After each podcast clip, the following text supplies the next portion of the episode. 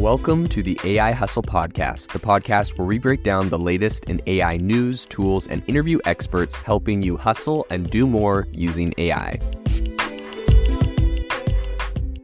If you've been following the podcast for a while, you'll know that over the last six months, I've been working on a stealth AI startup. Of the hundreds of projects I've covered, this is the one that I believe has the greatest potential. So today I'm excited to announce AI Box. AI Box is a no code AI app building platform paired with the App Store for AI that lets you monetize your AI tools. The platform lets you build apps by linking together AI models like ChatGPT, Midjourney, and 11 Labs. Eventually, we'll integrate with software like Gmail, Trello, and Salesforce so you can use AI to automate every function in your organization. To get notified when we launch and be one of the first to build on the platform, you can join the waitlist at AIbox.ai. The link is in the show notes. We are currently raising a seed round of funding. If you're an investor that is focused on disruptive tech, I'd love to tell you more about the platform. You can reach out to me at jaeden at aibox.ai. I'll leave that email in the show notes. Google is days away from its big AI investor conference. So, today on the podcast, we're going to be talking about what you should be expecting from this conference, what the big updates in AI coming out of Google are going to be over the next couple days and over the next few months and what the implications are for the overall AI market in general. So, the first thing to know is that Google has invested really heavily in artificial intelligence, and that is all going to be on display at its annual developer conference this week, which is Google I slash O. And one really interesting thing is that Google is planning to announce its new general use large language model called PaLM 2. This is going to be really big. Um, in addition to this, Google's also set to unveil it's what they would call, you know, their advancements to Bard and search and really how they incorporate generative generative experiences into all of that. So what's important to know is that um, with this new PaLM 2 and everything it can do, it can essentially it includes a hundred more languages, so it's rolling out to multiple languages. ChatGPT already does a lot of different languages. Um, I'll be curious to see which one does more after this announcement. And, you know, they've been going with the code name Unified Language Model. It's, it's funny, all these tech companies always have internal code names for their projects that are like pretty publicly hyped up that everyone knows they're working on. But in any case, um, this new project is going to essentially perform a, a larger range of different coding and math tests, as well as it's going to focus on creative writing and analysis. So this is really important. I think what Google really is focusing on, obviously, they're late to the game, right? Like they're like six months past ChatGPT really launching with a solid product. And of course, they've come out with like Bard and some examples, but it's been an experiment. It hasn't been um, really, it hasn't been incredibly uh, impressive, in my opinion, considering Google's like the pioneer of this industry and should be really on top of their game. That being said, what they're saying is that the new advancements of what they're coming out with is going to be really good at coding, math, creative writing, and analysis math is something uh, traditionally really bad on ChatGPT. So it's going to be really interesting to see um, how they get this better. They probably just incorporate, um, you know, different math technologies, calculators into it. I would assume, um, and help train that into it and work like plugins into it. I would assume. I could be wrong. I just know that the transformer model, which traditionally is used in all these AIs, is just really not good at doing math. Um, but if you can incorporate plugins, it's really powerful. So if it can identify that math is needed, it outsources it to a plugin. It feels like you're just doing the normal chat thing, um, and it can be really good. So I'm assuming that's what Google's doing. Um, coding is going to be interesting. Honestly, I feel like it's going to be hard to beat um, ChatGPT on coding because ChatGPT has a little bit of uh, inside, um, like uh, I don't know, competitive unfair advantage. Essentially, Microsoft bought GitHub and has let ChatGPT use that um, as training data for ChatGPT in code. So ChatGPT is really good at code because it has GitHub. Now, I can almost guarantee Microsoft and GitHub did not give that access, that API access to Google to train off of. However, a lot of the stuff is open on the internet. And um, the thing that I think a lot of people underestimate uh, when you underestimate Google is just the fact that Google has scraped the entire internet and you have to essentially to be shown up uh, your website to show up in google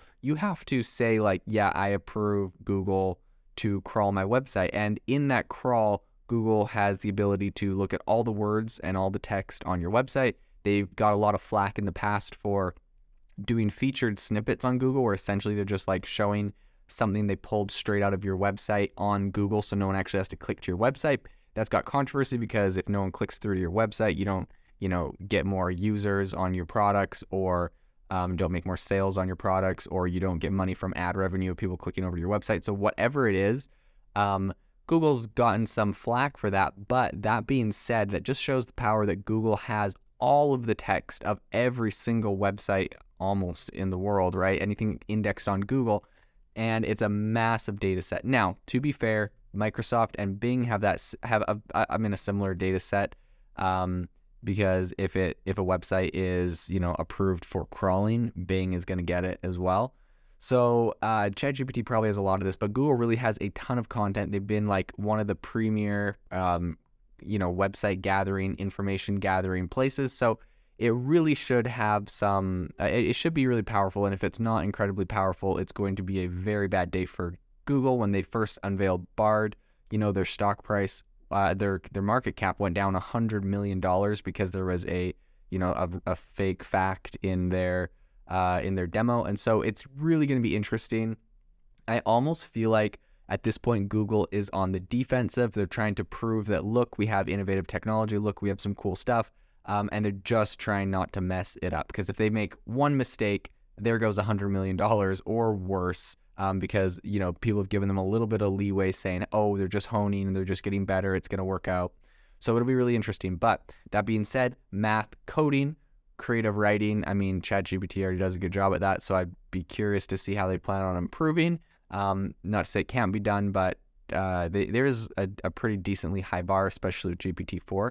And then they, the last thing they say is analysis. And all of these things, coding, math, uh, creative writing, analysis, this is all coming out of documents that uh, CNBC reviewed and saw um, and, and looking at this new PaLM 2.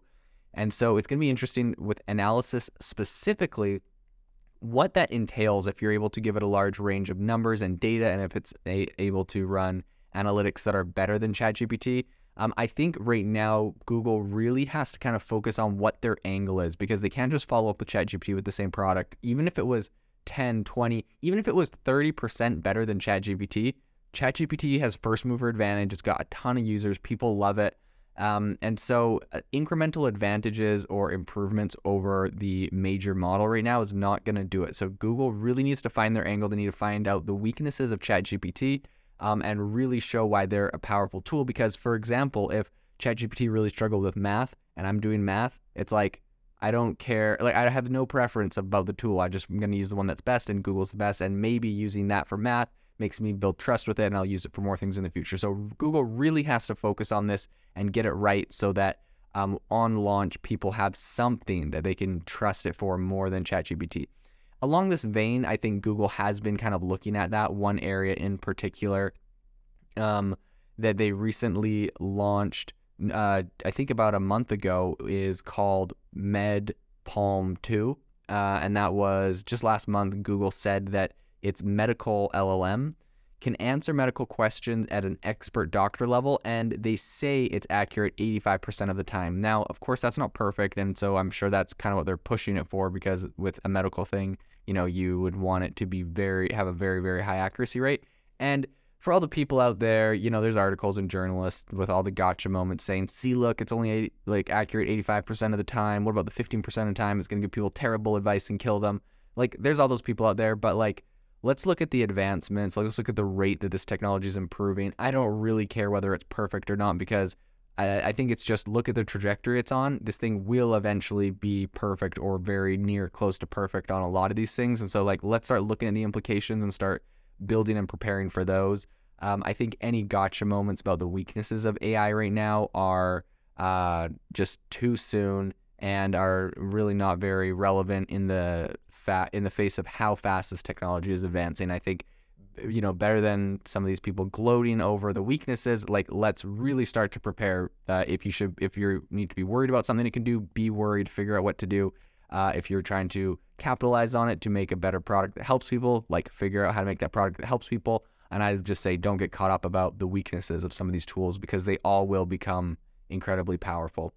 In addition, like you would expect, um, they plan on integrating the, their AI into everything on workspaces, Gmail, Google Docs, um, Sheets. They've been doing a bunch of tests. In fact, I I have a Google Workspace, and there's a big pop up when I was logged in the other day. That was like, "You've been selected to be like a new tester on our AI thing," and I was like, "Oh, super cool!" So I like clicked accept or go, and then it like pulled me to a new page, and it was like great, thanks for accepting. We'll let you know if we need you or if you the you know if your spot opens up. So I don't know, it's kind of a scam on Google's part, whatever. I never so I never got access, but um.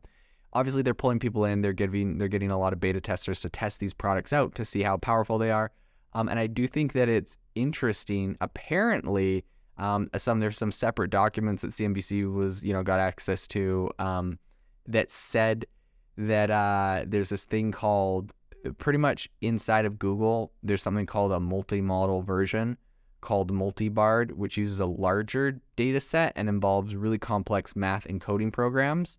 So um, it essentially helps. Well, I guess it, it it helps people solve complex math and coding programs. And so, according to that document, um, the company has also tested ver- a version called Big Bard and Giant Bard. So I'm assuming we're going to hear about what the heck Big Bard and Giant Bard are. Uh, obviously, I would assume that it's some really massive data sets. It's interesting to see if they're going to actually announce how big these data sets are because even um, OpenAI, who previously announced the size of their data sets for DaVinci and ChatGPT, did not announce the data set size for GPT-4. So it's going to be interesting if Google follows and kind of keeps hush on it.